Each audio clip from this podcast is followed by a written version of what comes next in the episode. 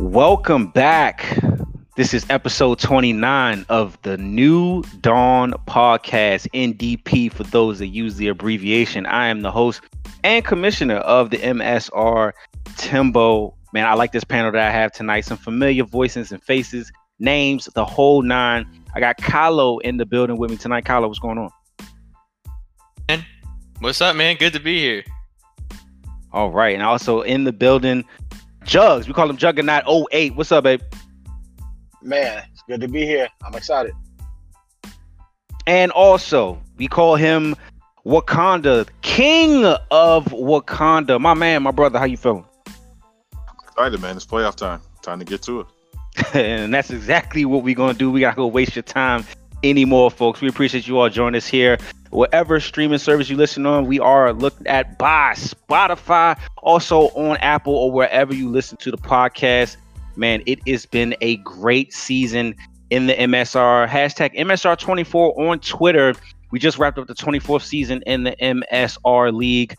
Man, it, it, it was it was all over the place. Stats, numbers, scoreboards. I mean, it, the works has happened. But now we are in to the meat and potatoes of the season where it all matters most.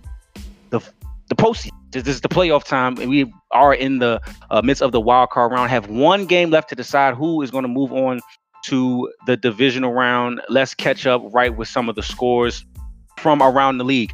We had in the AFC an upset right away. That was the first game we saw in the AFC wild card with the Oakland Raiders losing to Eduardo, one of the younger members in the MSR, and the New England Patriots. Wakanda, I'm gonna start with you on this one, man. Just from what you saw in the matchup, you know, we all knew that uh, that uh, Samoan's defense could be a little leaky from time to time, could have issues giving up the big play. It wasn't that. The scoreboard was was was, was very tame, right? It was you know it was a 20, I believe it was 23 to 23 to 20 uh type, excuse me, 27 to 20 matchup.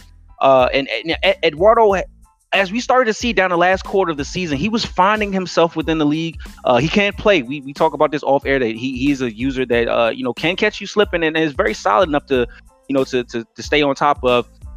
Just break down that game uh, because for one, I looked at it as an upset. You know, Samoan is one of the heavy hitters, one of the guys around the league that could put up points, really be aggressive. He had an outstanding season with his rookie quarterback and rookie receiver Jalen Hurts and Henry Ruggs, and then you can also not forget Josh Jacobs. But he was held tame, 20 points. Speak about it, man. We got the call the week 17 game, myself and Hop, uh, to close the regular season where he actually won the division, that playing game against Muck. And like I was saying during the broadcast, man, he kind of, if he keeps the car on the road, he's actually one of our better defensive users in the league. I know that he's one of our youngest members, if not the youngest member in the community. But when he's a, when he's made the change to Jarrett Stidham at quarterback from Cam Newton, he's been able to stay balanced and he's been able to run the ball with Sony Michel, and that's made it a time of possession game for him. And he's actually a, uh, one of the better defensive users, and he kind of showed that in the playoff game. You know, Simone had been saying that he's been having issues on defense, but really the offense is really what kind of underwhelmed. You know, Hurts had the two uh, turnovers, and then Jacobs was under 75 yards for the game, so he was able to limit Ruggs in the passing game, and that's kind of the formula when you're you know, playing that high powered Las Vegas Raiders offense. But as far as Ed, man, I really wasn't surprised the back half of the season, I mean, between you know him, Kylo, myself, and a couple others, he he had a really good finish to the regular season. Um, and for you know Stidham, he only had two incompletions, one of them being an interception. Um, for the balance of the game, he really outplayed him. He made one mistake um, in the red zone, and then uh, a really bad play call. I thought um, on the first drive that he had to the red zone. Otherwise, it could have been worse. I, I, would argue that this the score, the ult, the end score, didn't really show how he controlled the game pretty pretty much the balance of the game. Yeah, yeah. You, you look at uh, some of the stats from the matchup. You got Sony Michel, as you spoke about. He was the bell cow. He was the man from start to finish. 23 carries, over 180 yards on the ground, plus two TDs. Also got a t- uh, touchdown to his tight end, uh, Asiasi, uh, that helped out for Stidham. It, it, what I noticed in that matchup, and Kyle, I'm gonna come to you right after this. What I what, what kind of piqued my interest was you know, I spoke about it down in the last quarter season. Eduardo was really picking up his play. Uh, even in some of the losses that he had, he was just, you could just see he was more comfortable with what he would try to do. And mind you, he's got a team that he's going to have to figure out this offseason moving forward throughout the rest of this cycle. But just for what he needed to do right now, and he was in a division uh, that was up for grabs, which we'll speak about a little bit later on. What was just it, it, it was just it was very uh, interesting to see him go up against a, a, a, competitor and a user like Samoa and literally negate the offense that was breaking records, causing all types of conversations around the league, whether it be because of the usage of Henry Ruggs or the usage of Josh Jacobs, was just how Jalen Hurts was literally the dual threat that we expected him to be coming out uh, as a rookie. Kylo, man, just from your point of view, what what what kind of stood out to you about this matchup, and just your your full takeaway from? Uh, I think it was a really complete game from Eduardo, like we kind of already mentioned. But another thing to kind of mention about Eduardo and this team is that this Patriots team was kind of slept on, but it, it, defensively, it's probably one of the best rosters to start out with. I mean, that secondary is insane. Stephon Gilmore, you have the McCourty brothers, you have High, Hightower back there. I mean, they're missing pass rush, but against the Raiders, where they, you know, their offensive line isn't the best for pass blocking. At least their tackles are, you know, except for Trent Brown, leave some things to be desired. But uh, I mean, if you get that going, you get your secondary going. Stephon Gilmore, is, I mean, obviously lockdown Henry Ruggs. Henry Ruggs totaled four receptions for 57 yards, with only a long reception of 23 yards. I mean, that's just that's just minuscule numbers for Henry Ruggs. And Josh Jacobs, you know, they were trying to get back in the game, and he really didn't do much, only 10 carries for 53 yards and a touchdown. And Hurts looked really inconsistent this game. I mean, he was 14 for 23, 159, and two interceptions. It, it was, it was, uh, I'm not, sh- like Wakanda was saying, I'm not shocked, but I would have liked to see a little bit more out of Vegas. I mean, their defense held up. It wasn't them, like you said. It was their offense that really kind of just dropped the ball here. But that just kind of goes to show it doesn't really matter what happens regular season as long as you get to the playoffs. And everybody knows the playoffs are just a different game. I'm telling you, man. I mean, it's all zero. We're all zero zero. And if you looked, you know, tell the tape, okay, I'm taking Vegas all day. I definitely had Vegas at least getting to the AFC Championship just because I felt like their defense wasn't Super Bowl ready but I felt like the user could propel them a game or two extra into the tournament just because of how matchups work. And I thought this was a great matchup for Oakland to get off, get their game going. But like you said, that defensive side of the ball for the Patriots is really what a, a lot of teams slept on. A lot of people slept on and then you you you counteract you know kind of the the, the from user uh, that we had you know towards the, the last half of the season where Eduardo came in and he just kind of had to just rally the troops and then of course with the AFC East that old junker race really leaving things wide open he was able to win the division in the last three weeks and then that's sometimes that's all you need as a user just kind of gotta get some rhythm and then you get into a new season where everyone's on the same playing field I mean, you get a result like that. Another thing to spotlight is you spoke about Sony Michel early in the matchup or early in the show. What we're hearing or what we're seeing as well that the Vegas team will have to figure out in Samoan, you gotta have a counter. You gotta have a counter and figure out some things. One thing I noticed about Samoan, yes, Josh Jacobs ran for a lot of yards. Yes, Henry Ruggs was the man. But when Henry Ruggs wasn't doing anything, he was almost like he was kind of lost. And then on top of that, the Patriots controlled the tempo of the game see, like I said, Sony Michel with 23 carries, 182 yards. That's a lot of first downs. That's a lot of five, six yard gains on first down. That's a lot of, you know, small runs that really wear down your defense. That, that sounds like some third down conversions as well. Uh, looking at uh, looking at some of the things, yeah, they were 60% uh, on third down. So they they were really in they were really in rhythm, and you could tell that just by looking at the stats. Jugs, from your point of view and just your overall take, man, we, you know how we we've talked about Simone on different shows about you know we know he's a dog, what he can do, but your boy, you know, our, our boy went down and he owned it. He knew what was you know what was the, the cause of the game. But what do you take away from it, and how can he improve moving forward? And also about Eduardo. Man, I'm gonna tell you right now, when it comes to Samoan, the Oos is a beast. I mean, we all know he can play the game. Um, he took um he took his favorite team, right? And they have and uh, I mean, and if we keep it real, they have a limited roster. Not not not the greatest amount of firepower. Ruggs is amazing.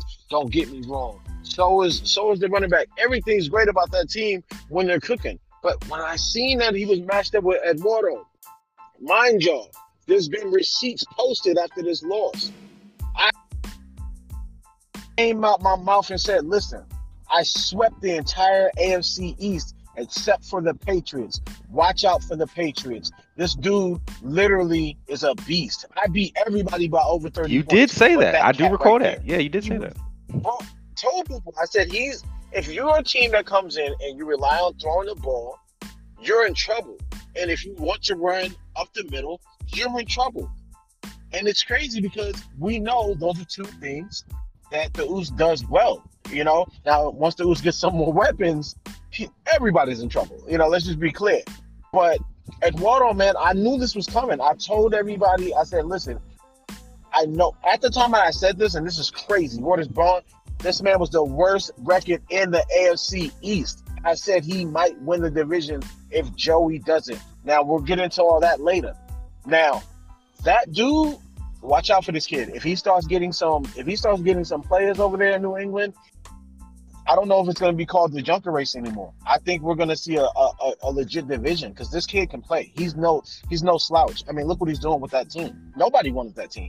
When did he? What pick did he get that team? You see what I'm saying? So it's like Yeah, yeah. we know this kid can ball, man. Um, I appreciate Samoan. I know what he's going to do. I know how he's going to retool. He's going to take it to us next year. Oh, year. definitely. That's definitely big fuel for him. Exactly. Yeah, I just don't, yeah. I don't want to play the AFC, uh, not the AFC. I don't want to play the AFC West next year because I know what he's going to try to do. Yeah, yeah, yeah. Samoan, he's he definitely and speaking to him, um, you know, before tonight's show, his focus is definitely on just just kind of almost taking this on the chin. Like I think that was kind of his his his his mantra after the game. Like it it was a tough loss. He didn't like it. You know, it was just uh like I I felt like I, even though he played as bad as he did on offense, he still had the chance to win the game. He just needed to get a stop, and he couldn't get the stop that he needed, and also ended up having to give up the touchdown to have a shot at the end. So, um, it, we're we're just at a point with Simone now where I think this first season he knows what he can do.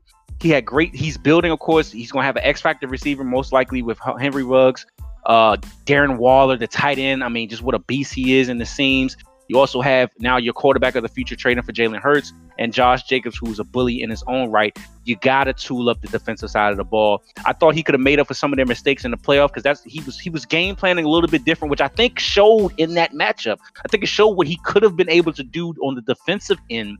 But the problem was he just was not able to balance it. And others, I think if if I think if Samoan got to say 35 or something like that, I, I think that scores a little bit different too. I think he had a big player too early on, it kind of slowed the game up. I think that would have been a completely uh, different matchup. But nonetheless, Eduardo did what he had to do. He controlled the pace, he controlled the tempo, and was able to get the win, keeping it moving in the wild card uh, section of this man. We had the Cincinnati Bengals staying in the AFC. They hosted the Cleveland Browns for their third matchup of the season, and it was pretty much no contest after the second half. A couple of fumbles in the third quarter really spelled doom for the Browns. One on a big, big play for Nick Chubb, who was starting to get rolling, had his X factor lit up and everything, and just took a huge hit trying to hurdle. Took a huge hit, and it was taken back for a scoop and score. And that ended up leading to a 41 to 17 loss. Jugs, I'm gonna come back to you on this one, man. King is one of those guys where he's always among the final four uh, teams in, in, his side of the bracket. You know, now he's in the AFC with the Bengals. He's got Joe Burrow. He's got Joe, you know, Mixon, uh, who may be out uh, still. I have to double check it out. But he's got John Ross, and Burrow made some big throws along with the running back that he's been having in there, and Ronnie Anderson. What do you like about his chances? And speak about the matchup. Man, I like the chances he has on just skill. The dude's got skill. I, I spent most of the entire last cycle dealing with him. And King King knows how to play this game. He's really putting a lot of time on 21. He's very, very uh, quick. That speed that John Ross gives you, it's I mean, we all know what that is. We all know what that is. That man's too fast. I mean, it's tough. And his release is going up. I'm watching this. I'm watching how he's doing it. He's doing a very good job with him. Now, what's crazy is we know that Burrow and all these other guys are gonna are going to dev up. So we're looking at next year. Uh, we're looking at next year crazy. This year he's still lighting it up. I don't know how. I mean, the Browns really turned it around. They were. I mean, we were on the pod. I don't know, a couple pods ago talking about their struggles. So oh and four, even, they were rough. Exactly, and for them to even get there, it showed a lot of resolve. And they had a really tough schedule to end the year. So that team and that you know that team might have you know, gotten their game together. I seen they fell in love with a couple things. I won't put a scouting report out there, but they fell in love with a couple things, and I I seen King kind of take them, take it away from them. And once that momentum hit, you could see the entire game was different. The defense was flying the balls everywhere, and not knocking things down. They're they're doing all all the things that you know Madden will do for you once you get that momentum. You see what I'm saying? And then King, on top of that, having the skill, it, there was no chance for the Browns after that. Um, we're gonna see a lot of changes in Cleveland. I'm hearing that Odell Beckham Jr. is trying to get out of there, so that that that tells you all, all you need to know about how that offense is going to look next year. And I really, I really could see a lot of great things in uh, in the future for Cleveland. I love that matchup that they had with the Browns or uh, with the Bengals. I thought the Bengals were going to win. They did, but it was just I didn't think it would go down in that kind of fashion. Uh, yeah, but one thing I, I what, what what stood out to me about that matchup was how the defense got rolling in the second half. That's kind of what changed everything. King, when he has a defense that can go along with uh, with an offense that you know will move the chains, will you know will will will, conti- will keep things in the balance, and that defense is rolling. That's when King is at his is most dangerous, especially in my history of you know him being uh, going against him in the MSR. It's just it it really that that's what really propels him to the next level. Wakanda, I'm coming to you on this one. You saw the matchup, King. We spoke about him. He's one of those guys. Now he's in the final four with the big matchup coming up. We're still determining who he'll go up against. Uh, how do you feel about his chances? And you know, just taking away what you saw from the matchup, you know, how does how, how does this thing how does this you know this this this next couple rounds set up for him possibly? Well, for him, it'll kind of depend, like you said, on the you know if who wins the Kansas City or Chicago, I mean Kansas City or the Chargers game, because he'll probably end up playing I or Ed, so that'll kind of depend, you know, determine what his matchup will be. But he's won nine out of ten, man. Outside of that loss to you in Week 15, um, you know, he's been, or week 14, excuse me, he's been playing really well. You know, he's beaten um, some really good teams, and then he took care of business against teams that, you know, he needed to beat. So, you know, he, the thing that I've always said, before, you know, previously, our matchup that really, really helped was um, him being able to get turnovers, him being able to force, you know, you know, turnovers, and then converting on third down. That was another, you know, you know, problem for him, especially at the start of the year. You know, he seems to have gotten some more comfort with Burrow from the pocket on third down. And I think that's going to be key for him, you know, no matter who he plays in the next round, because, you know, if he's able to continue to keep it at third and manageable, you know, that's what's going to help him win. On the flip side for Hop, you know, at the beginning of the season, he had that showdown against Taco, and he loses that game, and he's 0 and 4. So, you know, to get to 9 and 7, you know, winning nine out of his last 12, you know, he had a really good stretch, you know, to end the season to, you know, end up in in the playoffs. And, you know, you can't dance with the girl at the dance if you don't have a ticket. You got to get a ticket first. So uh, talk about don't matter it, how you talk about it. 16 and 0, you can be, you know, 7 and 9. As long as you get there, it don't matter. You know, your record don't matter, matter, at that point. So um, I thought hey, if they look, if your name is on the list, yeah, your, name your name, is, on, the, list. You can get in. That's all. It don't, it don't, matter if it's the first name on the list or, or, the seventh name on the list. If you're on there, you're there. You got a chance. So um, I think as far as some of the lower seeded guys, he probably wouldn't be a guy I would want to see um, in the second round. But you know, I think that he still knows that he, you know, his he hasn't played his best, you know, game yet, which is a good thing because that really means like, you know, I've got this far without playing my best. Let me see what can happen, you know, if I put my best foot forward. But also, ultimately, it was a really good game. You know, the two turnovers really decided that they split the season series, and it was relatively close. But you know, King has been playing well you know, for a while now. So I wasn't really surprised by the result. I didn't think it'd be, you know, a four score, you know, win, but the turnovers kind of exacerbated that. And that's kind of been the theme of 21. Like, if you're able to get a stop, you know, that's almost a score. If you're able to turn over the other offense, you know, that almost always is going to lead lead to points. And uh, that's the one. You know, that's the survive one. in advance. That's that's yes, the motto of the playoffs. Yep, and he, he was able to do that and advance in, in big time fashion, winning by 24 points. Moving over to the AFC sides, like we said, we still have one game to determine, and that is in the AFC with the Chargers matching up with the Chiefs. We had the San Francisco 49ers go up against the Washington football team. Tom versus number one. Number one, who we said on multiple times, man, he is a sneaky user. He's a guy that just somehow just seems to hang around. Not even just hang around. He's he just seems to win games uh, big time games, games that maybe you may have picked against him or you don't think maybe he's he could match up with that use and he mess around and gets a big win. The running game was a huge part of his season, leading off with rookie running back Antonio Gibson. What a great season for the guy out of Memphis. He turns around in the playoffs and has an outstanding game as well, but the 49ers were able to put out the W, getting a 41 31 win. Gibson with 188 and two TDs on just 14 carries. Haskins had a pretty good game, no turnovers, but did throw a touchdown. And then uh, for the 49ers, Jimmy G, who had an outstanding season. I mean, the TD to interception ratio was one of the best in the league. Uh, had threw three TDs in this one. And then also Raheem Mostert just going crazy 26 carries for almost 200 yards and two TDs. Kylo, uh, I want to start off with you on this one, man. You're familiar with Tom. You, you battled Tom all cycle in the NFC East last year against uh, against his Giants he went up against uh, our foe that we share in the NFC East with uh, number one in the Washington team. What do you take away from this matchup, man? Because these two went after it, and number one still had a shot until just a couple big plays did him in.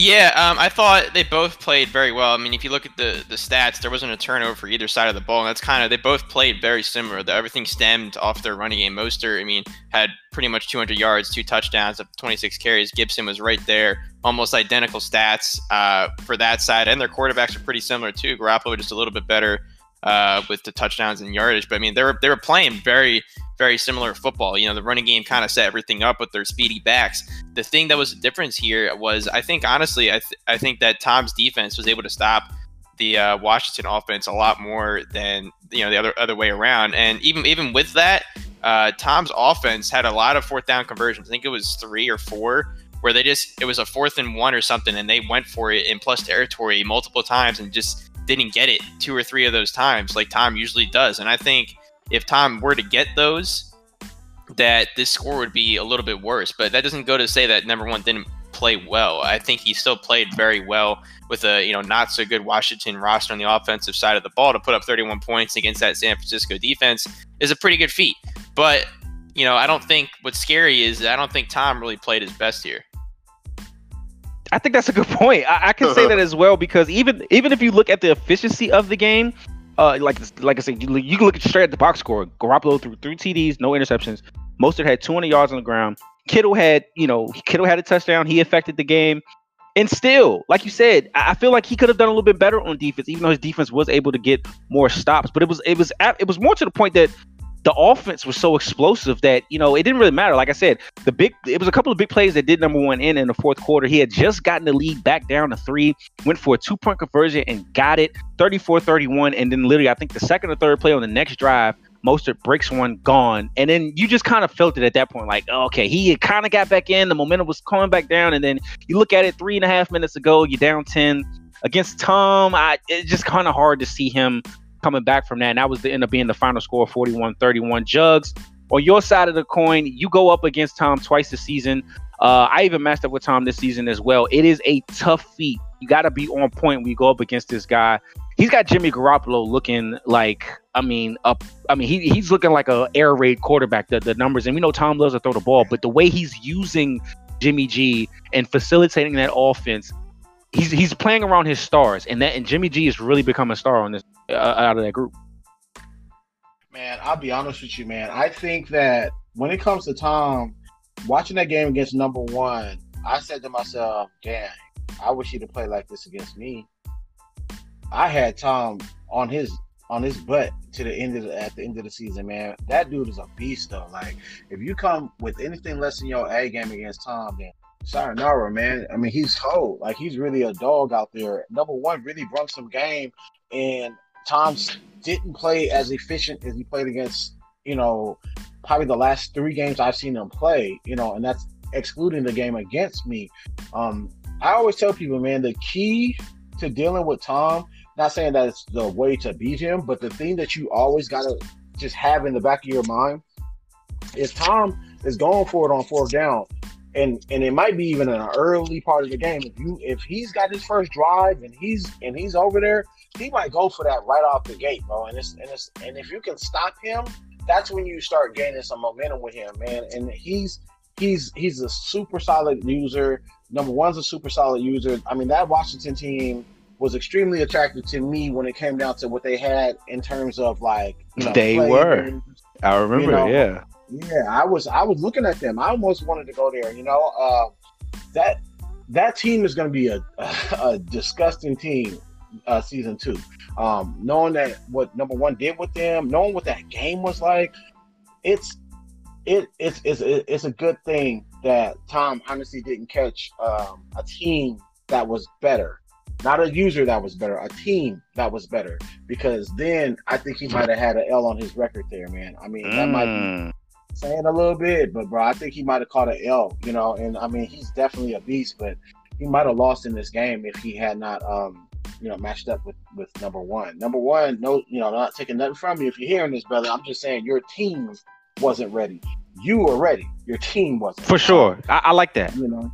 Yeah, I like that. know, Yeah, I, I, I, I could I could co I could co-sign that with you, Jugs, because uh, a couple of you know I, I played him twice this season, and the second game that he and I had was kind of what led to me saying like how he's a sneaky user because like I you know I'm, I've always been kind of screaming from the rooftops about this. Like I like to be prepared. I like to have Yeah. you know some some some film or something that I, I I I try to get to your tendencies. I try to do whatever I can to get the W. I try to go one and zero every week.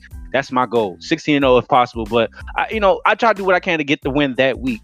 And when I played Tom, what I was able to kind of take away from playing him was that you, uh, him and number one, excuse me, one, with- with- especially Tom, you gotta lock in on their stars. You gotta be able to take a, you gotta be able to get a down, like a third down. Okay, he's kind of not been looking at Kittle, but this could be a play he looks for Kittle. Just keep an eye on him, or maybe use it an area that he's in. You got to be able to kind of adjust with him. And number one started doing the same thing.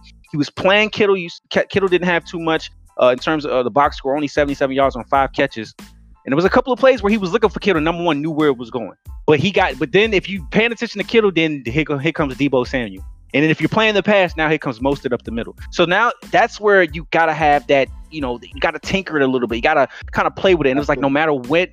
The second half is when Mostert really got going, according, you know, especially with the big play that I spoke about uh, a couple minutes ago. Wakanda, you know what it's like to go up against a big dog. We've been, you know, especially in our history and Madden careers, are just playing against a lot of really good users.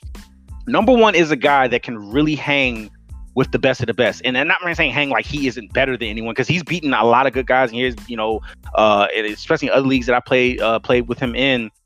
You look at a guy like Tom, who's currently the the defending champion. You know, he's one of the last two chips in the MSR. That was a game where it still was down to the last couple of minutes against maybe a team that you didn't expect or user that you'd expect to be there, but he just had he made the right plays to get the separation that he needed in the end. What do you take away from this? And then looking ahead, uh, what would be big for Tom? I mean, for me, I'm watching the game. You know, uh, the biggest takeaway was that San Francisco's offensive line is one of the best in the game.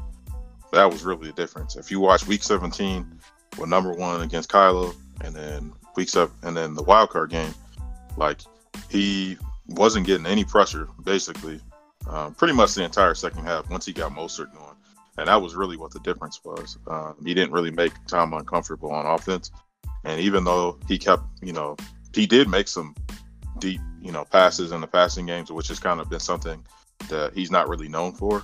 And Haskins ended up having a pretty solid day, so that was definitely something to take away. Um, is that you know Tom did give up some big plays in the passing game to somebody who's not really known for passing, but um, he didn't really get him uncomfortable. And then, like you said, he's on third down. You got to think of it as a two-play sequence because even if it's third and eight, third and nine, even if you stop him, if you get it to fourth and two, you know he's gonna go for it. So you have to call the third down play in anticipation of him coming out in the you know with the fourth down play. So you know looking for Kittle and you know Samuel on third down, he's gonna set up the screens for Mostert to try to get him involved. If it's third and you know five and in, you know if he's in a balanced formation, he's gonna try to run the ball. So it just was that was kind of the takeaway that I saw from it. Um, you know, defense not as great as I thought on Tom's end, um, but the offensive line was a lot better than I was anticipating. He was able to um, basically nullify what what is going to end up being one of the best front sevens by the end of the cycle. And Washington, I think, um, is set up for the future. It'll just depend on how he's able to to uh, de- develop Haskins in the long term, or what he's going to do at quarterback. Because he also did trade for you know Tyrod Taylor as well. So um, overall, a good season, man. You know, 11 and five with that roster in this league, um, with the quality of opponents, uh, particularly with YouTube being in his division. Um, it's still a solid season. You know, unfortunately, you know, and even then, at the end of the game, the time management, like he did the time management piece, right? You know, it gets the fourth down. It's a 10 point game. You know, you still don't have the two minute warning. You have all your timeouts. You know, the book is going to tell you if you're in field goal range to kick that field goal. It just obviously didn't didn't work out for him, but um, you know he he wasn't really getting and getting stops, but that was a really good um, offensive so- showcase on both sides. But I thought um, both on both sides that you know the guys left. You know they both probably felt like they left some plays and opportunities out there. But that's the nature of the beast, man. Once you get into the playoffs, you're playing often, more often than not, somebody that's really good, um, somebody that has been deep into the playoffs in our league probably uh, before. So you know if you don't really play I won't say your best game, but one of your best games, you're probably going to get up, end up getting eliminated. And while number one played a solid game, it probably wasn't one of his best games and that's why he's watching, and that's why Tom will move on. But I, I agree. I think as that team continues to develop, uh, particularly that defense, and especially if he's able to add another weapon, um, as, you know, aside from McLaurin, you know, Tom could, you know, number one could be somebody that challenges, you know, the top, you know, in the NFC and, and, and the rest of the contenders in the league. Yeah, I agree with that. I I think that that that's the key to see what that front seven becomes, the the trenches, what he does in the trenches, because he's made it clear he's going to run the ball. Gibson is going to lead the way, and he's going to be- play off of that and have Haskett. He, you know, when I played him the second game, it was run and then let the it, it almost like it was leaving like a, a like a, a, prototypical offense. You want to run the ball and set up the the, the passing intermediate pass and set up your play action shots, things of that sort. He played just like that. And yesterday it was a little bit different, but he was able to go blow for blow with Tom for a minute. Because then it was behind, all about so the end of the second. It accelerated right, right. he had to play, and that's what I was saying. Yes. That was the adjustment that I had hadn't seen in other games where he, in games I've seen him get behind, he typically is not able to to do that. So that was the adjustment. I didn't think he would be able to do that against San Francisco's defense, um, and he did. But Mm. that would that would be like going forward. You know, if he's able to add another weapon, or really if he's he doesn't even have to necessarily even be another receiver. If he's able to add a tight end, specifically for how he wants to play, um, as, as that defense continues to develop. The other thing too, like I thought was going to be interesting with that matchup is with him being a safety user primarily, and you know Tom mainly if he's going to throw the ball looking at Kittle. I was wondering if he was going to come down in the box, which he did, but then the offensive line ended up being a difference where they were basically kind of able to keep him at bay. Um, Garoppolo ended up being really comfortable in the pocket for pretty much most of the game. He did end up getting a couple of stops, but you know he was able to move the ball pretty much at will, um, and it ended up being a, a much more high-scoring game than what I anticipated. But I think both of these guys, long term, I think you know both of these guys will end up being guys that we are we're consistently talking about in the playoffs going forward. Oh, for sure. Oh, for sure. For sure. I definitely, I definitely agree with that. Number one has definitely proved himself. Uh, on top of things like, like I think you know we always say this, uh, and whether it be privately or you know on on different broadcasts, man. Shit, you know, still, you know, uh, still, still sharp and still, man. Yeah. You know, just that's just how it works. Like you know, you you play against the best, or you play against what you would perceive as people that are on your level get better, or guys that you know are good, it, it makes you better. And I, I- I can say that, man. I, I can say that for sure. No matter where I've been, I always have sometimes even chased playing the best. Like I want, I look forward to those guys. I circle. I, look, I treat it like if you know I'm a Cowboys fan in real life. I treat it like how I do my real Cowboys team. When I see certain games on the schedule, I'm like, okay, I know I gotta have nachos and wings for that game because I know I'm gonna be extra pumped for that Like I game. said, like that's how I feel about it. I would, Yeah, Yeah. eleven and five in that division with you and and Kylo being in that division with that team to start. That's pretty good. And both of you guys having your favorite teams, like that's pretty good. I mean, even though he lost in the first round, he has nothing to hang his head about. He he Nothing- he's right there yeah. with the two-time defending champ. So Yeah, yeah. Yeah. Then you see that 10 point loss, number one to Tom. Tom will be going on to face the LA Rams, who went and got a big time W on the road. Man, if you look at these some of these stats from this game, fellas, I mean, at one point in time, it was it was like a 20 I was like four possession game. I mean, they Yeah. were going off. Tyree Jackson had the game of his career thus far. Almost 500 yards, just three short of that, but had five TDs and no turnovers. Even put an extra TD in the end zone via rush.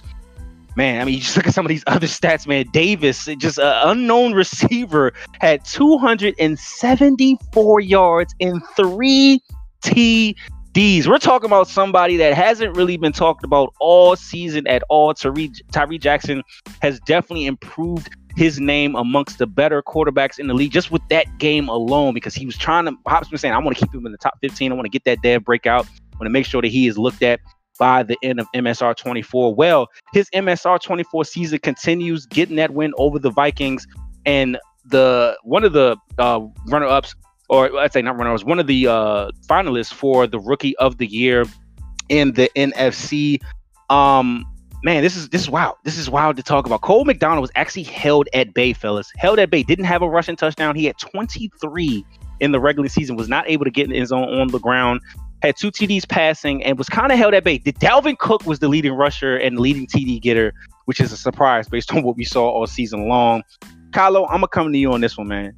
Hop he's been looking to get himself back in the mix of one. We know what Hop can do. We've been around him before, but just it, he was looking for a statement type game to get going, and so he can enter himself in that mix for you know one of the better guys, especially who's still left in the playoffs. But just one of those guys you got to remember, no matter what. He's in the crowded NFC conference, which has got a lot of good ballers in that side.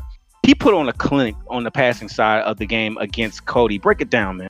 Yeah, um, I mean, uh, Hop just came and with Tyree Jackson and that big arm, we've been waiting to see it kind of take shape a little bit. But uh, I mean, they just balled out. There's nothing more you can really say. Hop came with the game plan to stretch this defense. That you know, the Vikings defense is is pretty suspect when you get in towards the secondary, especially if you stretch them out with a guy with speed like this Davis guy who just came out of you know nowhere, literally hasn't really played at all just kept, comes out and goes for almost 300 yards is insane. But I guess maybe Hop was saving him for a game like this where you could just, you know, work around at the secondary.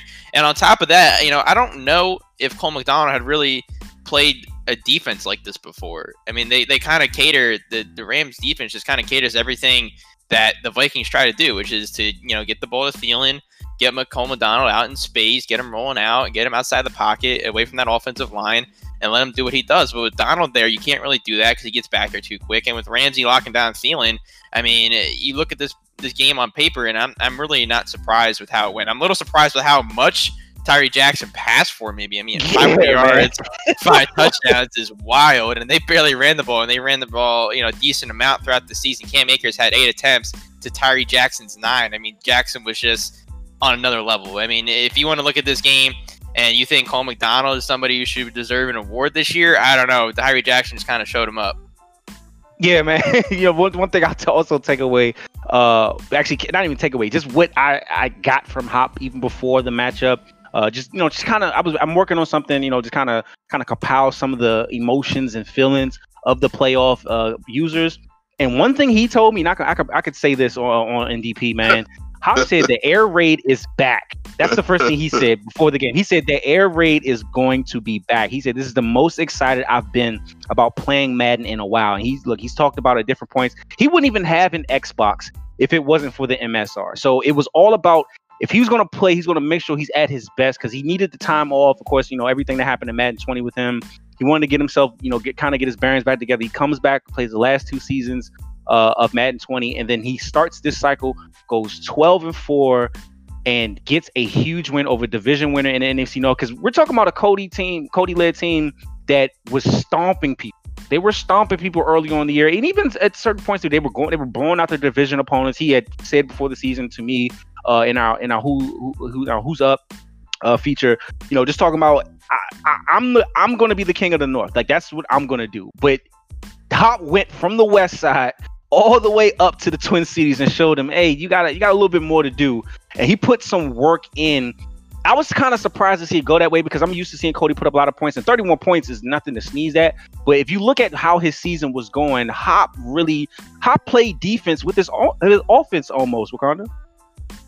Uh, yeah, I, this playoff matchup. Um, I resent Kyle's comment that he didn't play nobody with defense because he played me and only scored 21. That's number one.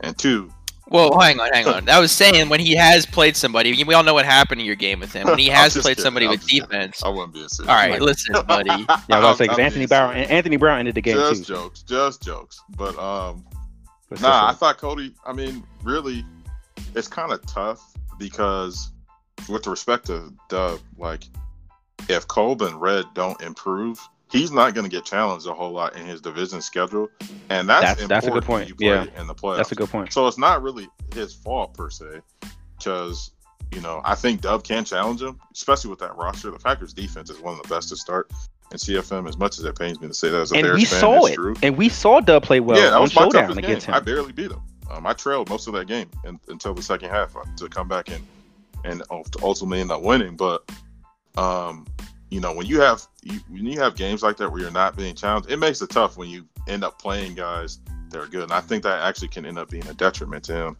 um, in the long run.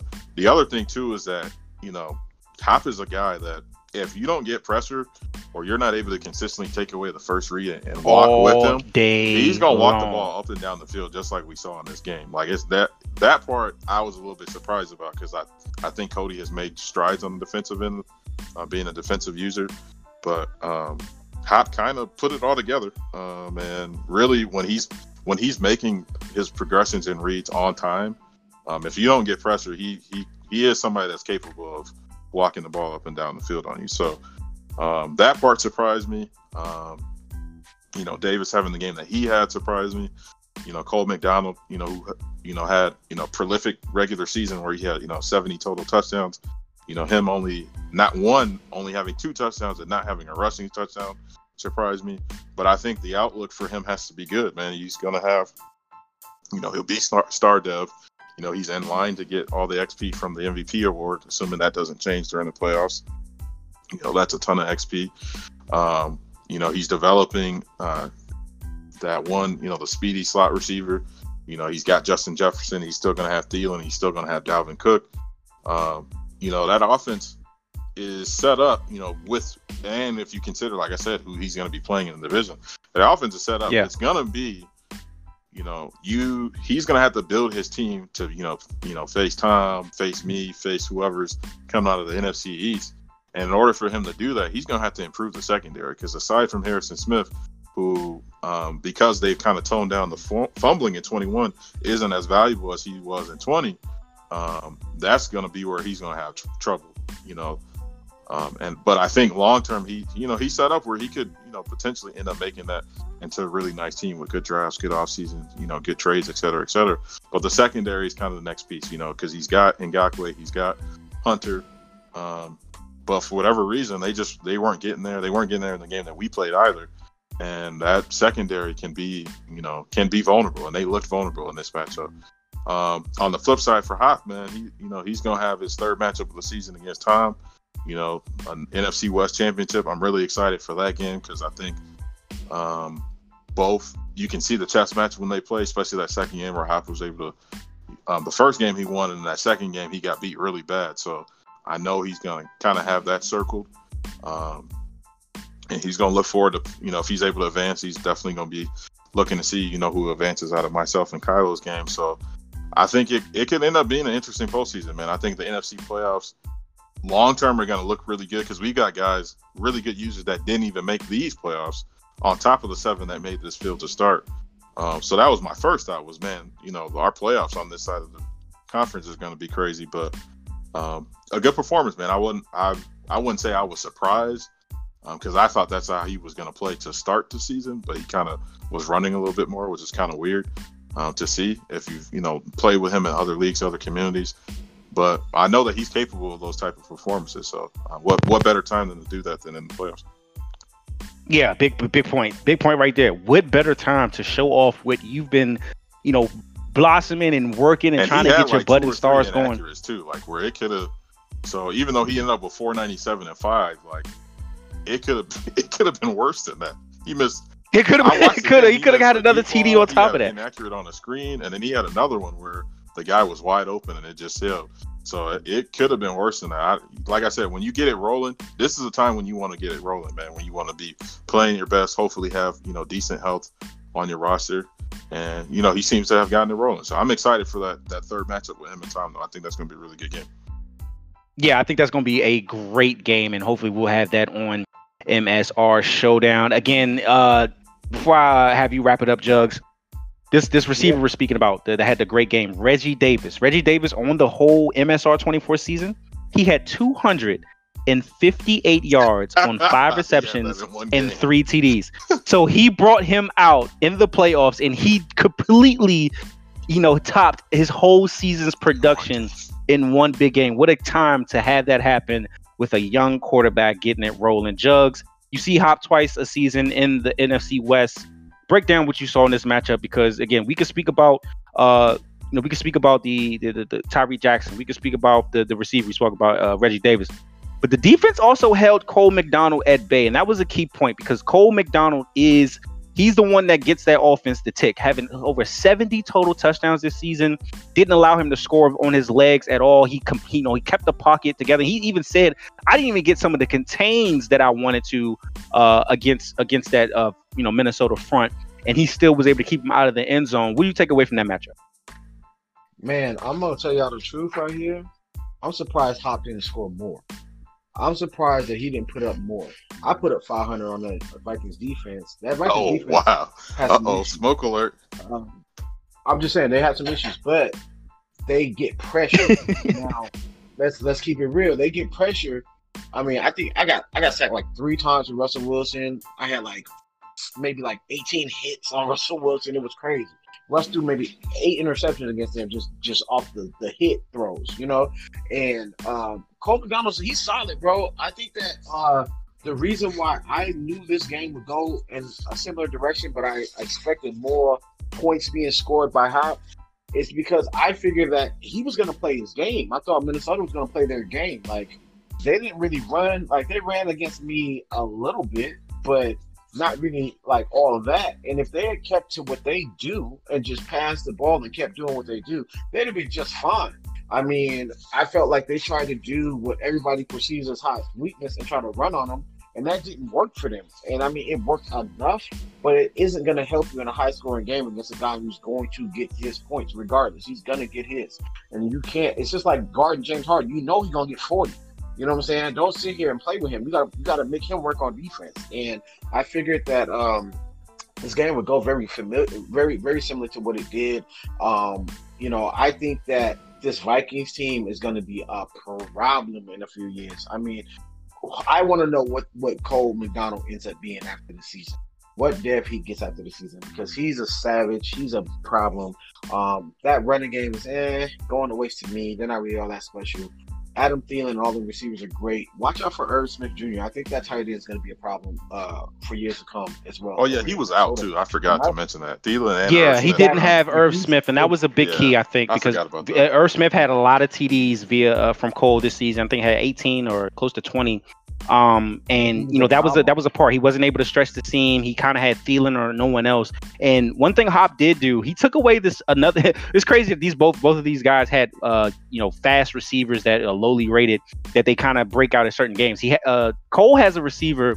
Uh, I think his name's Chesna, Ch- Chesney or something like that. He's a fast guy, 95 speed, and he got two big touchdowns on me in against the Cowboys game, and in the game I, uh, he and I played uh, early later in the season, and he had him for big plays. It's just certain plays he knew he would take his shot. He would try to find that guy. Hop was keeping an eye on him throughout the matchup, and I think that was that was something else that caused Cody to either have to throw the ball away, take a sack, something of that sort. It, those those little plays matter, man. I mean, even if it's just a throwaway, yes, it maybe it, it, it keeps you to live uh, for another down, but it also highlights, you know, man, that's a play that maybe I thought I was going to get something happen. Now I have to kind of think of something else, and then it puts you a down back, maybe from your your rhythm, your flow, and everything. And I think all those type of plays they all add up in, in certain matchups where it could really be uh, a factor. We're gonna keep it rolling and wrap up with the final uh, matchup here in the wild card recap. And it was against it was it was it, it was two of the guys that you're hearing on the NDP. Myself with the Cowboys against Kylo just getting it out the way. That was my third loss to Kylo this season. Each game was uh, a, a well played game. The first game I just got obliterated. Dak just had a, a shitty first half, and we just got lo- lost. The, the game just kind of got away from us. But games two and three were a lot more competitive. Dak had again. I think Dak was the issue in the first two games. He just I was just having you know ill time interceptions, and it was giving more power to the Philadelphia Eagles in that regard. But in this one, it was a great game for just from my perspective. And Kyle and I have talked about this, but the game was uh, it, it was just you could just feel it. it had a lot of electricity to it, at least just from how he and I we always have been very competitive, close games. Um, but these this particular one, it, this one hurt me a little bit more in taking a loss because we did lose to the Eagles 35 to 24 uh it, you know it kind of came down towards the second half the second half is where things kind of separated a little bit the third quarter got away from us uh, had an interception that Dak uh, thrown that really kind of when we were on our way back that kind of just kind of sucked the, the, the last little bit of the momentum out of us and we just playing uphill from that point forward Kylo I'm gonna come to you and I'm gonna let you kind of break it down from your end. Um, uh, for, and I'm gonna say this, of course, to you. We've done it already, but just say another great, well game, uh, well played game, my brother. We we, we we have these wars all the time, but it sucks, man. I, I told you this. It sucks losing to you, especially because we're gonna be going at it all cycle. But I really thought, I think what bothered me more was I really felt confident in this matchup because I'd noticed some things from my first two matchups and also a couple of other games you played in the last little bit of the season that I thought was going to be the key in terms of how I could get get you to a situation or just get. I wanted. I felt like this game would go to get to the fourth quarter. I felt like we would get to the final four or five minutes and we were just going to duke it out. But instead, there were just you really executed on some big down and distances, uh, a couple of third and forevers that really kept the game difference. And you had a pass interference penalty where I hit you instead of going for the swat uh, that I was trying to. Uh, I, I, got hit with the, the, the dive mechanic instead of trying to swat the ball. So it, it, it, was it was a lot of things that really kept this game going, and you you really took advantage of it and got the W. Speak about that from your side. Yeah, I mean, it definitely was a good game. Like you said, it's always fun playing you. I mean, this, this score was it was not indicative of how the game went. It was not an game. It was definitely more of a one possession game. But there was there was some things didn't go your way and went my way, or vice versa. But that the key for me in this game, the reason why I think I really won, honestly, was because of the this third downs, like you mentioned. There was like a third and 11 I converted somehow. There was like a third and two, third and 20s I somehow converted. And they were just third and 20 where, my feelings, bro. oh, there was one play where I just was like nothing was open and I just had to I just made some wild scramble play with Wentz. Yeah, the, uh, you, you had Ertz open. I was like, you gotta yeah. be shitting me. I was on my screen yeah. going nuts. I can imagine. It was just wild. Like that stuff does not happen consistently, which is good for you because you know you have a team that's set up for the future. CeeDee Lamb was an issue. He only has three receptions of 42 yards, but that's because you were forcing me to use him, which o- opened up everything for your tight ends, Tonyan Facts. and Schultz. So, like, I mean, between him and Cooper, I mean, it's just there's just, there's too many things that are going on there. And Dak really played well, except for that interception, which you could really attribute to the safety making a play. I was not using anything. If a safety just made a play yeah, on the tight yeah, end, play underneath on that, yeah, yeah, yeah. It was it wasn't a terrible read or anything. It was just a, a better play by the safety you can't fault Dak for that. But I mean, 300 yards and three touchdowns. And there was one tight end play I think Samoan clipped where I will never forget. It was just a beautiful toe drag, you know, touchdown throw to Schultz. His second of the oh, day. Oh yeah, the PA the scissors zone. play. Yeah, I like that oh play. oh my yeah, it was a great throw, and yeah, you get that toe drag swag. yeah, I mean, it was, it was just a fun battle as always. Uh, but it really just came down to those third third downs, and I think it also came down to the running game. Zeke only had 58 yards, to the same amount of carries yeah. that, that yeah. Sanders did. Yeah, yeah, that, that was a, that was a point that I had to look back at later in the game because, it, you know, what took it was crazy. This is the thing that crazy about games, and it, it it's what almost it it boggles my mind, but it also intrigues me at the same time. How even in real life, like you could be in the balance of the game. You know you have this star player behind you. You know you're gonna. You could tell yourself, I'm gonna give him 20 carries at least early. I'm gonna give him his 20 carries. He's gonna ball out. He's gonna do his thing. But when you get caught up in the balance of the game and then you get the ball back, and then you know instead of running on a first down, now you think, you know what? Let me take this shot. I'm, I'm trying to catch him off guard. Let me see if I can get it. And then that turns to second and ten or second and twelve, depending on what happens. Or you know if you get sacked, now it's second and eighteen. So now you're thinking about passing again. And then you know so some of those those, those I, I'll look at a couple of drives when I watch the game back, and I kind of I just I didn't I always kind of go to Zeke regardless of what happens, right? But I, I, told you after the game, I was really looking to break out the passing game because I, I felt like I won 12 games just because of what I like to do, the team that I have, and you know, just you know, certain situational. I won a couple games at the end, lost a couple games at the end. Um, but taking 12 out of 16 and not really, I think, really testing the limits of my offense was where I was like, oh, let me get to the playoffs then. Because now we in the playoffs, I feel like it was the time to really break out. And I wasn't able to have some of the big plays that I wanted. We spoke about it, man. I wanted to get CeeDee Lamb going. I started him instead of Gallup at the two. And you used him like a couple of times. I had a PA cross play that I knew was going to work. And I look and I say, he's probably using him he's probably using, he probably thinks that's the crosser instead of the, the deep post. He's probably using him. And then I audible to play and guess where you were? You were on CeeDee Lamb. So I was paying attention to those things, even though I wanted those plays, and then CeeDee just couldn't get a couple of jump balls. Uh, but you know, uh, again, man, you, you, you did what you had to do to win the game. Uh, Wentz was very surgical as a couple of drives, and then you had Miles Sanders, man. You forget about 26 back there sometimes because You got DeSean Jackson, of course, speed to worry about. Jalen Reagor, you got speed with him. You got this other guy, Quez Watkins, who I kept trying to keep my eye on. And then you also have to worry about Zach Ertz, who can do everything under the sun. So it's just like you can forget. You all of a sudden now you, your O line is opening up holes for eight nine yards, and then next you know, uh, I, th- I, think the one that really hurt our back was after the Dak interception. You end up taking Miles Sanders for a big long touchdown where I was just kind of like spazzing, trying to you know strip the ball, just big hit. I was just kind of getting frustrated at that point, and I end up letting him go for a long touchdown.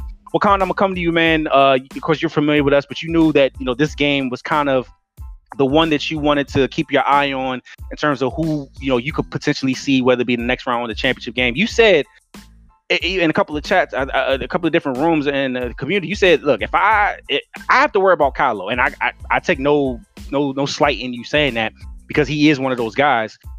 You said that you have to worry about him in terms of that's the guy I gotta I gotta look forward to. Now, given our result, you see him as he's the lowest remaining seed. Talk about that and just recap the matchup. Yeah, I mean, respectfully, that's who I expected to see. So I've been I've watched all his the last four games. So that was kind of what I anticipated and what I've been watching and watching what's working, what's not working. So I think we have a plan for the divisional round. So I'm I'm excited. I uh, for me, it's all about like I said, everybody's talking about you know me going undefeated and all those other things, but you know, Tom hasn't been beaten, and the last person to beat him was Kylo. So in order for me to get to where I want to go, I want to beat the guys that I've been winning. So unless until I do something, it don't matter. So looking at kind of how the schedule was playing out and with the showdown and stuff, because I imagine that you know either both of them or one of them was going to win. I didn't think that whoever the you know uh, twos and three ended up being, I didn't think both of them would make it out with Kylo and number one being at the bottom of it. You know, those aren't normal six and seven seeds. So I tried to make sure I was available to watch both of those games, and then luckily was able to watch the showdown too. Obviously, you know, calling that game. So I've been paying attention. I figured, you know, I would end up seeing either one of them or both of them. Um, so I'm kind of excited for the matchup. It ended up being a really good game. I mean, the only thing, well, I noticed a lot of stuff, but the, the one thing I will say is, like you said, like the third and longs really kind of changed the measure of the game because you were able to get pressure and get sacks. But the one thing he did that I thought kind of helped was as opposed to, and we and we've talked about it previously on showdowns too.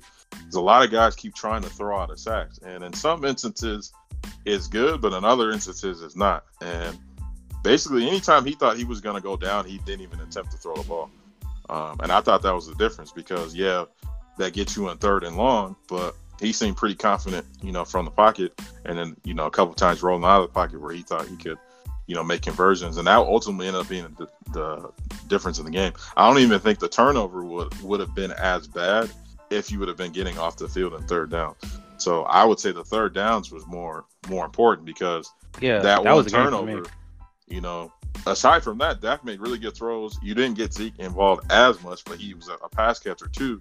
But the third, yeah, the interception yeah. became more of a problem because he was consistently picking it up. Like we've all been in those situations you know, one way or another, where you play a guy that's con- consistently converting them, then you know by that third or fourth time, you don't even know what you're gonna call because you've used the stuff that you think is gonna work to get you off the field, and he's, you know, not only is it because it's different. You know, we have the freak things where, you know, a guy makes an ad, you know, one-on-one catch or, you know, weird animation. I've seen a lot where you know the ball is getting swatted and another receiver comes over and catches it on the ricochet. I'm not talking about that stuff. I'm talking about, you know, top of the drop, and he's throwing the ball as the receiver's breaking and it's wide open. Mm-hmm. Like those are the ones mm-hmm. you're like, dang, I'm clearly not doing something right. So um, I think that was really what ended up being the difference in this game. And, and, just knowing, you know, all three, all four of you guys, even with Coach Martin being in there now, are gonna, you know, push each other to be better. You can see the chess match where you see stuff and clearly see stuff. And then week 17 as well with, you know, the game with number one, you can see they're clearly, you know, trying to make adjustments in game. And I said on the broadcast, like, you know, you know, Kylo is isn't a guy that you can show the same thing three or four times in a game. You know, or even maybe two times in a game where he's not going to pick up uh, on, especially if it's you know same formation, same play like that. You know, those those things don't typically work against that caliber of a user. So I'm excited for the matchup, man. I think it's going to be a good challenge.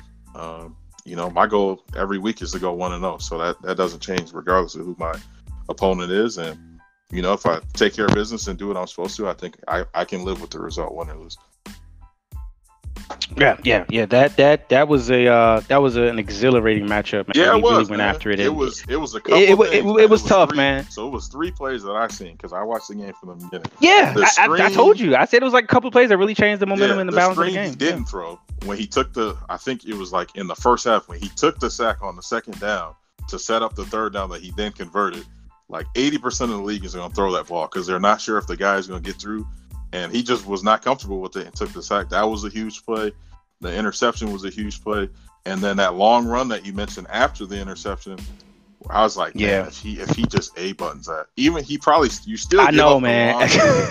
and yeah, you just yeah, but just don't give up the score. but you at Yeah. least force him to try to walk down the field. And then you had another one where he, I don't think you saw it, but he saw it late and was running towards Cooper. Amari was wide open. You just didn't see it. You can't. I don't know if he was reading another part of the field, but Kylo had went into a full sprint to try to get to him.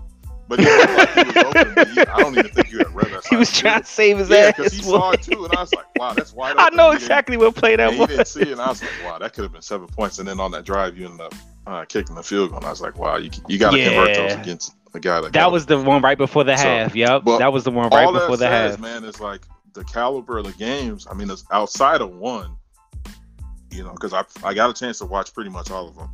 Aside from, and even the Cleveland Cincinnati game was pretty close up until the turnovers in the third quarter. Until the two fumbles, those two fumbles really changed the game. About three or four plays where, you know, a guy makes a guy, you know, d- makes a decision that changes the game, or in this game, doesn't make a decision. Like I said, you know, you ended up with, you know, five sacks in that game.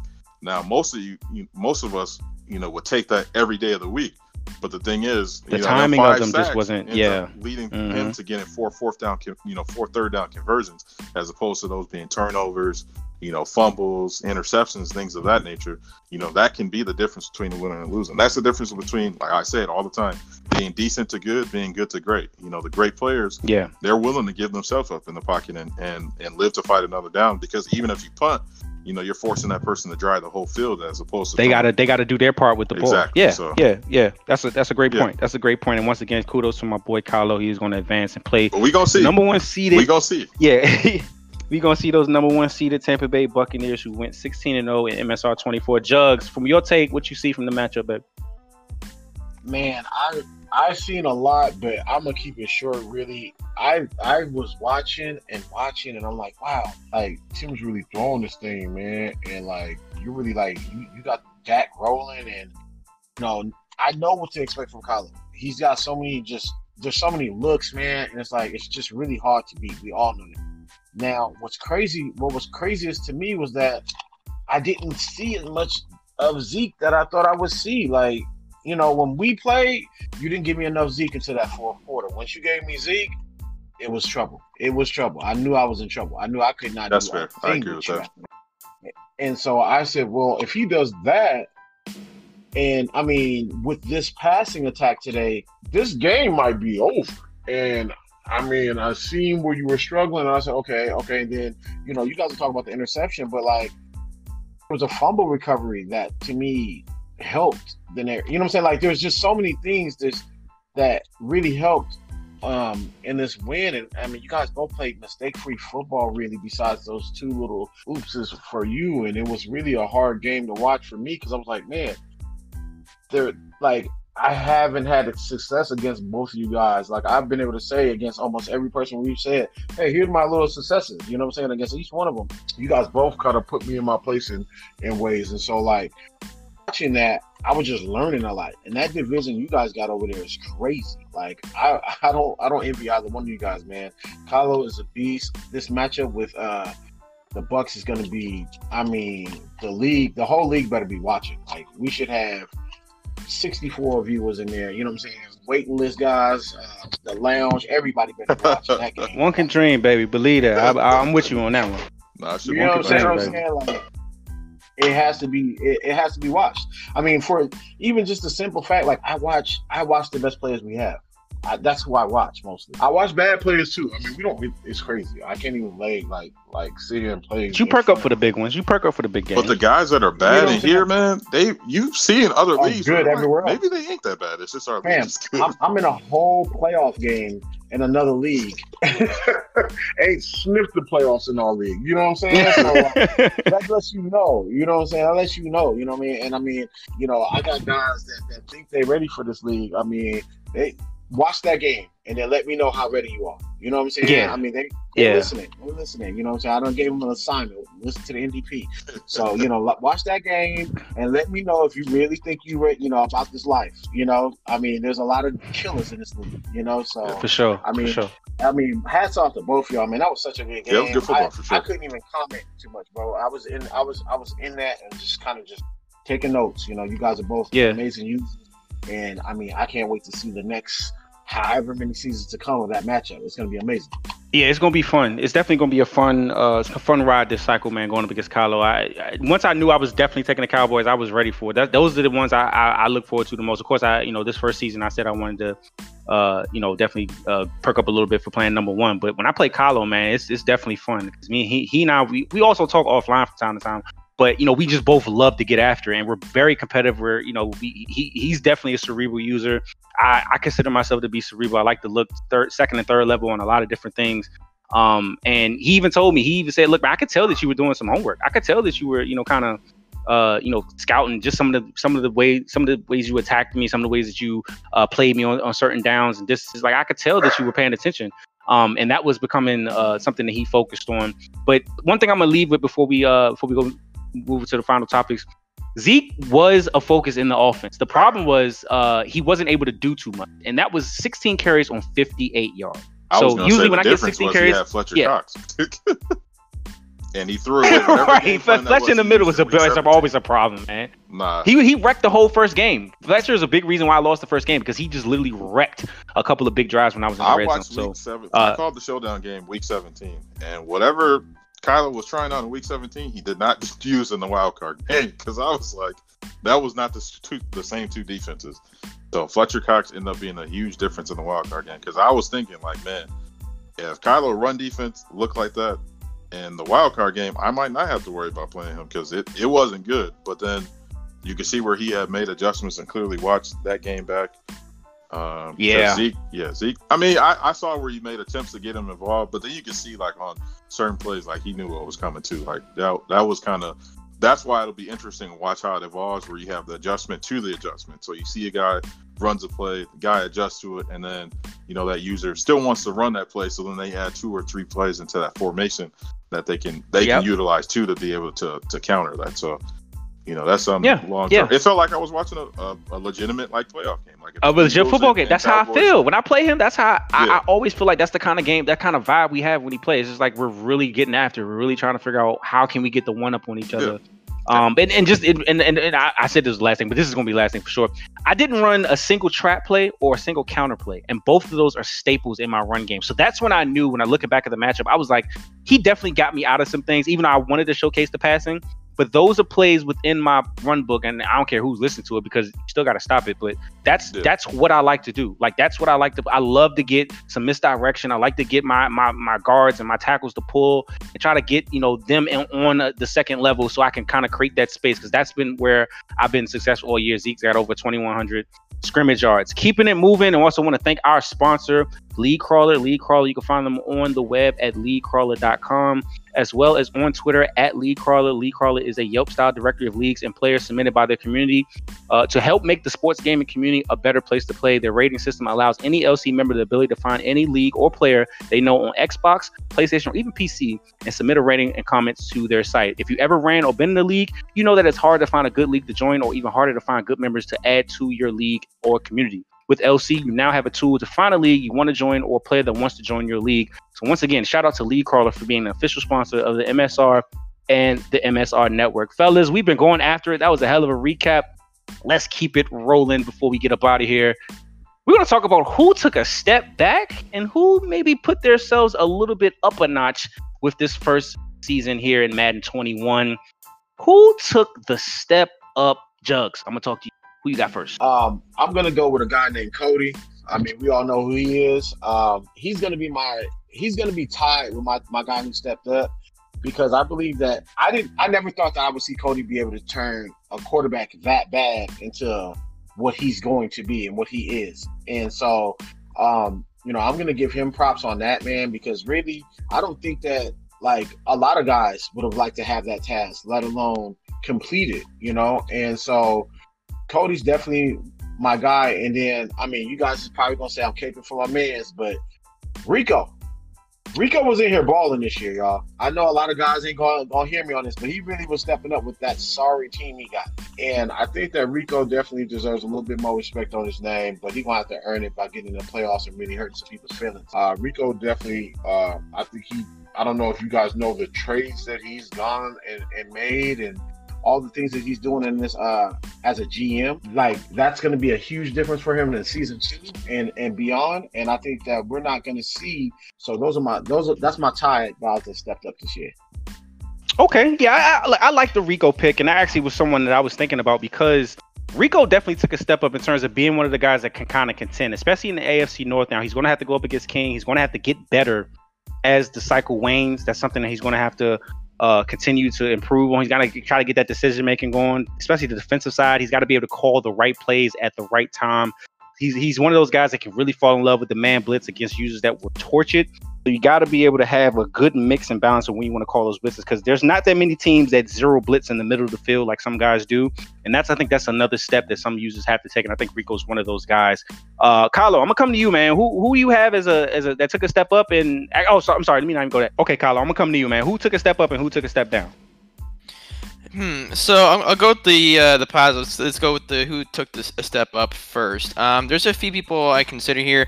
Um, I personally would consider Wakanda's season to be somebody who took a step up. Yeah, I mean, he, I really didn't see a whole lot from that Steelers team that he had in Madden 20. I mean, he was dealing with a rough roster uh, to start, but I mean, he wasn't anywhere close to as unstoppable as he looks with this Tampa Bay Bucks roster. And on top of this roster that he has, he's just playing out of his mind. 40 points for, only 21 against. It's just insane. Um, another one I want to mention a little bit off the radar. That's one. That one's a little obvious. Um, I would say Dub. Now Dub had, was in the playoffs before I like a few that. times. I like that. A few times, and, and, and you know, in Madden 20. But I mean, he had a really rough start to the season and ended up turning around and finishing nine and seven. But that's not the only thing. He played a very, very tough say, schedule. Yeah, that was good part. he of the played a very tough me. schedule.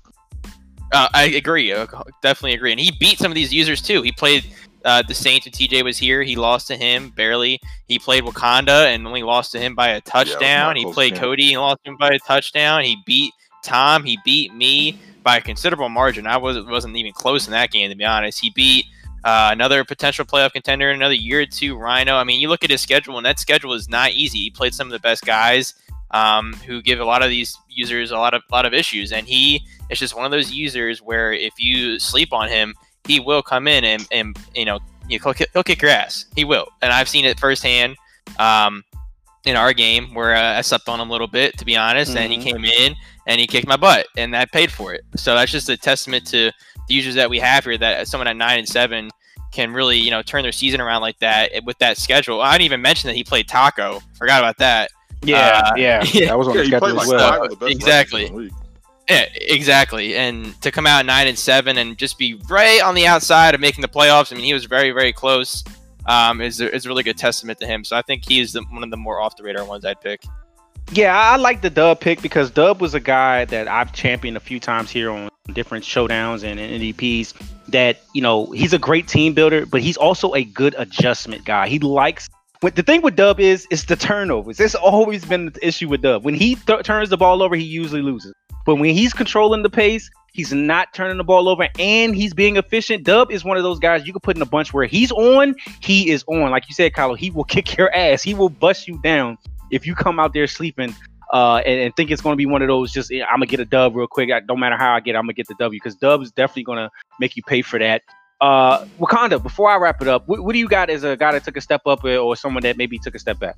I mean, for me, I like I the reason why I didn't say Dub is just because looking at his schedule, um, and considering that he hadn't played a whole lot, I I wouldn't consider him for this just because I think that with the more I won't say easier schedule, but not as crazy schedule as what he had, I think him and Cody actually could end up having better season season two. So I didn't I didn't really consider him. I do think that's a good choice. Um, to me, I think the answer is number one. Uh, when you look at you guys' um, schedule and who you guys played, and then factor in that he's playing four games against Tim and Kylo with that roster to start um, in a season one in the, in, the, in our caliber of a league to have 11 wins and you know and went three and one against us. Yeah, and he had you went three and one in those games, have 11 wins, and then he played a really competitive game against a two-time defending champ. Um, I think that's somebody that you know if he has a better roster or is in a better divi- a different division, you know he wins the division. So um, he was somebody that I said before, you know, watching him play in other leagues, like with that division with DK, Tom, and, and Kyle, like, yeah, of course that guy's going to end up with eight to 10 wins because you're playing six games against those three. You know what I mean? So, you know, a good user would settle for four and two against those six against in those six games. So um, I thought he was somebody that did really good. I think um, you know the thing for him is going to be the development of Haskins. Um, if he if he cares to develop develop Haskins, because I really think even though he doesn't want to throw the ball, if he's going to like challenge the upper guys and, and really become a serious contender, he will need to add that to his game, particularly throwing the ball outside the numbers. And I think developing the quarterback is the easiest way to do that. Um, as far as somebody took a step back, I think the obvious choice is Joey. I mean, he said at the beginning of the cycle he's going to win that division easily. He basically was saying like he'd win it the whole cycle. Um, and uh, after the showdown against Little Bear, he was, I think, which was week 10, if I'm not mistaken. Y'all can check me on He lost six in a row. He had one, he had was six and three. He won 52 to three, if I remember correctly. Game was a snoozer. He basically got it out of the way. That was, you know, both of them had been talking back and forth leading in the lead up to the game. You know, he goes on show, showdown and performs. You know, he dominates 52 to three, and I think that was the last game that he won um, to close the season out.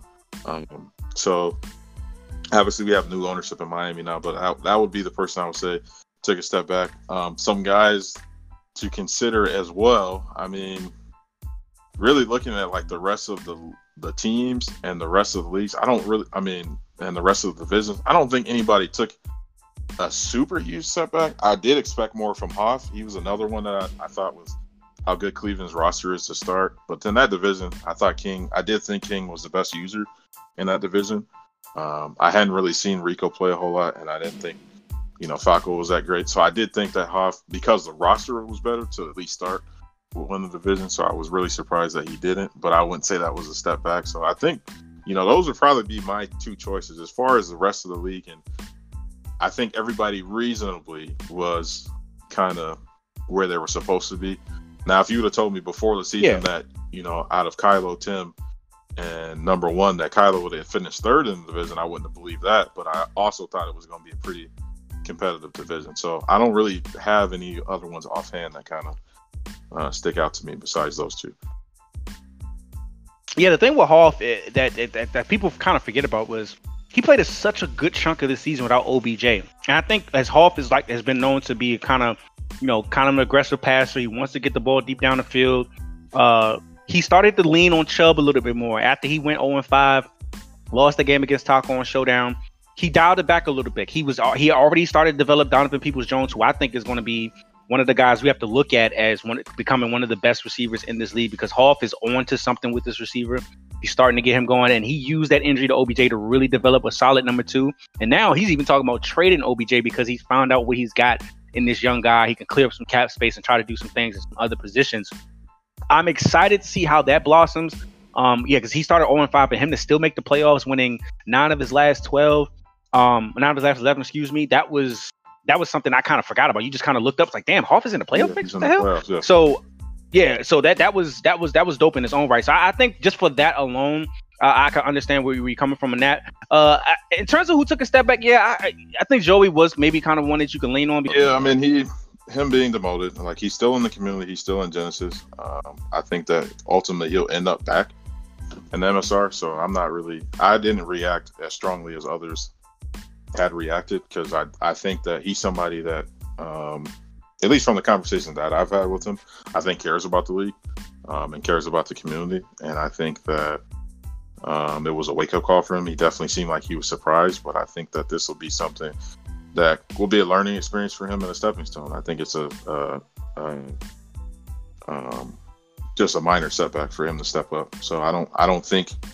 that that that was the last that we heard from him. But as far as for season one, I do think that you know that's the the setback because if you look at like other users and other teams, like it's either a combination of the user being in a tough division or them being a quality user and the roster not being good or them being a quality user, user, their roster not being good, and being in a division with other good users. So I don't really think there's anybody else that like I would say is like clearly, clearly, Yeah. clearly out there. Mhm. I mean, even with you being in third, like if you win, you're going to be in the NFC Championship game. So even still, that wouldn't be. You know what I mean? That wouldn't be a step back. Now, if you polled most of the league before the season, they're not. Most of them are not going to pick you to be third out of y'all three.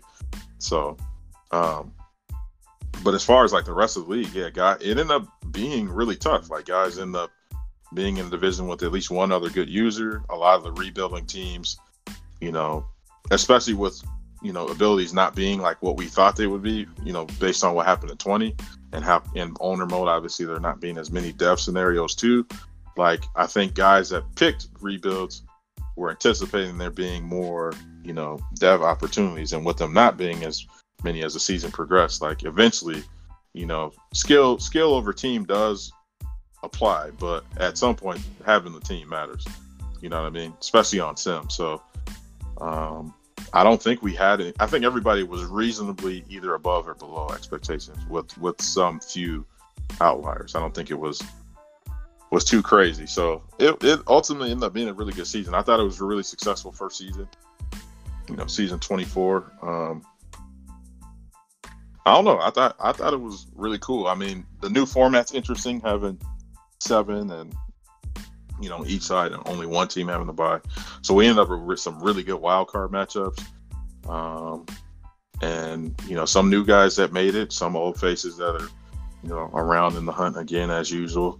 So I I don't know. I I as far as like that piece of it, I I was pleasantly surprised. I thought overall the quality of, the gameplay um, was a lot better than what it's been to start um to start a cycle. And then the other piece of it too is like I felt like with us waiting a little bit to you know for the rosters and stuff, I thought it gave more people time to get acclimated with the game. So I think even though we end up having you know more shootouts and the scoring was really high to start, it did start to taper off. But I think that was because so much so many people got to play the game on the front end too. So I don't know. I don't think there was really too many uh crazy outliers. I'm trying to figure out, man. We gotta, we got this, you know, got a lot of good energy bubbling in the Genesis right now. Wakanda, you recently been called up to take over the Genesis Our Ascension League and the MSR community. Um, Eat More Chicken just came up and took over the Dolphins, as you spoke about the, the change in ownership. Um, we got some other guys in the pipeline that's been really hot. Uh, someone like Pain Train. Um, uh, this jumps out to me. Uh, we got J Rod back in the community, who we know what he can bring uh, to the table, and now TJ's back on the wait list. He's looking to get back in the community after he had some, you know, some things to handle. Yeah. Um, just give us the pulse. You know, just ch- check the pulse a little bit of, of, of, of Genesis right now, man. What's what's the BPM? Man, I will say for guys, because I know Kylo's not in there, so he's not seeing, but I think Jugs can definitely attest to this. Watching the streams, because that's really on it. In, as far as what I do with the league, with me being the Genesis commissioner now, that is what I do the most. Whether it be playing games, content, or anything else, it's really watching the Genesis users. And I'm just gonna tell you guys, if we, particularly if we have like some guys that haven't been did, didn't do well in 24, if they fall off and we add people, uh, this league we can legitimately end up with a league with like 25 guys that can make the playoffs on a year-to-year basis. Because some of these guys in Genesis, whether it be them coming from other communities, like you know EMC coming from to us from the Solden Bowl, with shout out to you know Sean and the rest of those guys in Solden Bowl. Um, you know, to you know, we still have JT, we have J Rod's working his way back. He's in the community. You know, TJ just reached out yesterday and, and advised us to get him on the wait list as well to get him back into Genesis. You know, we still got you know DJ, the other DJ that's down there. Like, we're gonna end up in a situation where it could legitimately, we could end up in a situation where we have like three to four divisions with four just top to bottom, really good users. So I'm very excited about um, where Genesis has gone in the last couple weeks, and particularly in the last two weeks. Um, I want to give a special shout out too, if you don't mind, man, to uh, Muck and Red. Um, Muck was the commissioner of the Velocity Tundra community, and he has been really good about referring some of his um, active membership um, to our community, which I've greatly appreciated. And Red also was. That's a big that fact. community. Shout out Muck. Yeah, man. shout out to Muck for that. He's also one of our best uh, watches in our community. If you guys didn't already know that, please subscribe and really support. Man, it's must see TV. That is must see TV, must see TV, man. A, a bunch of guys. Hop, you know, Frank, C. Frank, Cody, you know, Muck, um, Ura. Ura is two Uras back in the community. Oh like man, we he's a back bunch on the of mic. guys that are they're entertaining. That's that's the adjective I'll choose to use. But um, also wanted to shout out Red too. He's been really good about um, advising us about members that are coming into the community and, and recommending guys. So I'm very excited about Genesis, man. We've got um, we got depth as far as talent on the six. We've got guys that are providing the content. We've had a little mishap with some of the Twitter accounts, which we've getting sorted out. And I know Tim, you have made an announcement earlier in the day about that. We are getting that rectified and taken care of. But even then, we've got guys that are taking, you know, initiative with different projects and, and reaching out to me almost on a daily basis about um, different things they can do to make themselves stand out in the community. We've had great participation in our league events, um, which hint, hint, wink, wink, MSR guys, you guys should be doing that as well.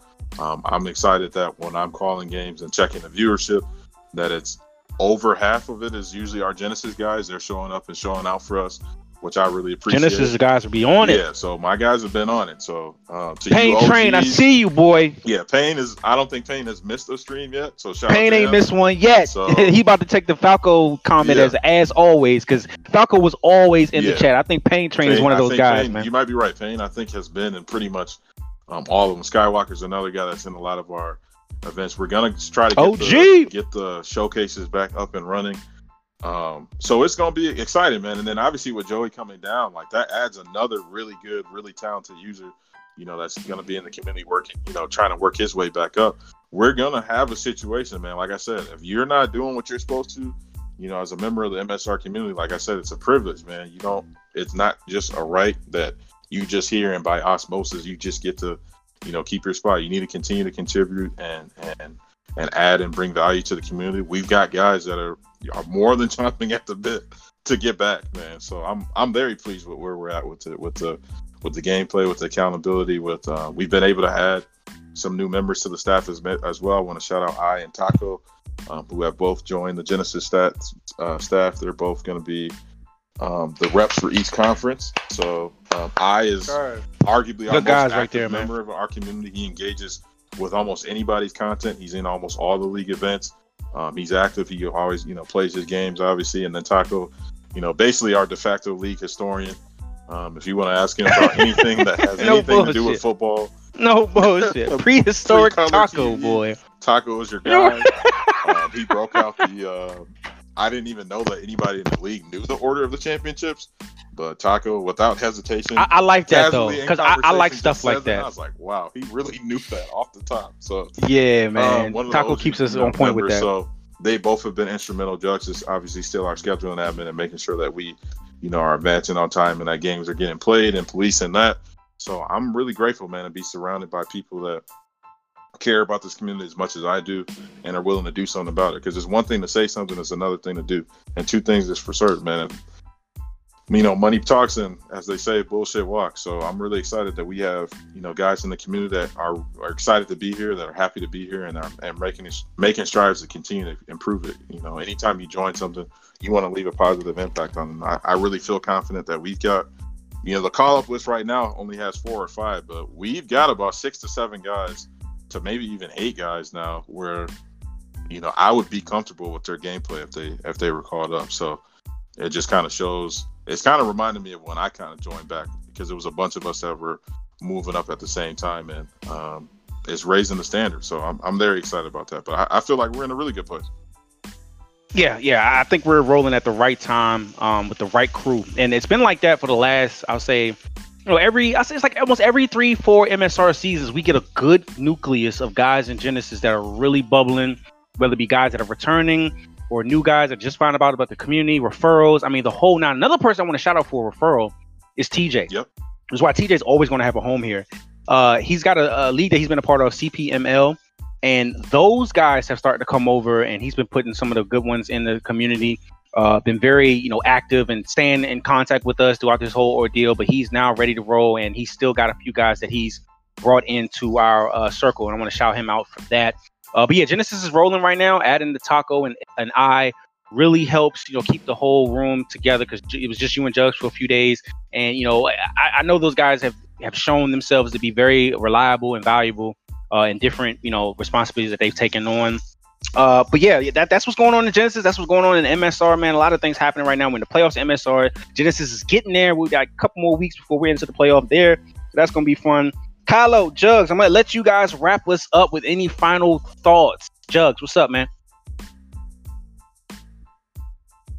Man, I'm just excited for everything's going on. Um, I love that you guys shout out uh, those Genesis boys. You know, them dudes are really pulling in. They, you know, they put in some work, man. You know, uh, you know, we um, we're, we're we're proud of you guys. Keep doing what you do.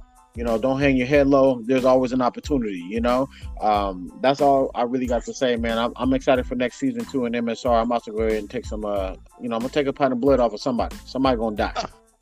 Just just finish the fourth quarter, Jug. That's all I ask, Jesus. That's all. That's hey, look, look.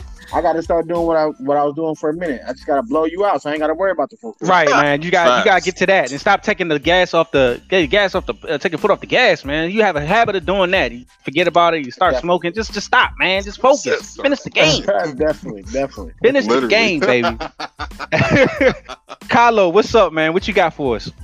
Yeah, I mean, I feel like this has been a very good season. I feel like for sure there was complaints before, and uh, you know, in seasons past about the gameplay being suspect. That's maybe a tribute to the abilities the way they were last cycle, but it's also kind of just the gameplay that we were at. And I think everybody's kind of straightened up a little bit, and I think we're all doing a better job of policing ourselves. And it's been a very enjoyable season overall. Probably, I mean, honestly, it's been the most enjoyable season uh, that I've been here, and I'm obviously I haven't even had a successful season, uh, really, really successful season this season. So it's been it's been fun. All right, yeah, yeah man, like... it's, it's been a fun one. MSR 24, mine is officially over, but we still have a few more guys in the dance. Two of them here on the NDP show, with that being King of Wakanda and the Bucks, as well as Philadelphia with Kylo and those Eagles. Man, what a great show this was, and I appreciate everyone for listening to us here on the MSR Network. This was another edition of NDP, episode 29. Hope you got everything about the league that you needed, man. Playoffs, Genesis, who's up, who's down. We got a lot going on. Stick around, stay tuned, subscribe, follow us here on Spotify or Apple or wherever you listen to your podcast. Got a lot of things going on here in the MSR. For myself, the host and commissioner MSR Timbo, as well as the Genesis Commissioner King of Wakanda, Kylo, who does a little bit of everything, producing whole nine content, and the Jugs, man. Jugs, all reliable, man. Jugs is always here in the cut, giving us the smoke, giving us all the good knowledge. We appreciate everyone for joining us here for NDP. We up out of here. We catch you guys on the next episode. NDP.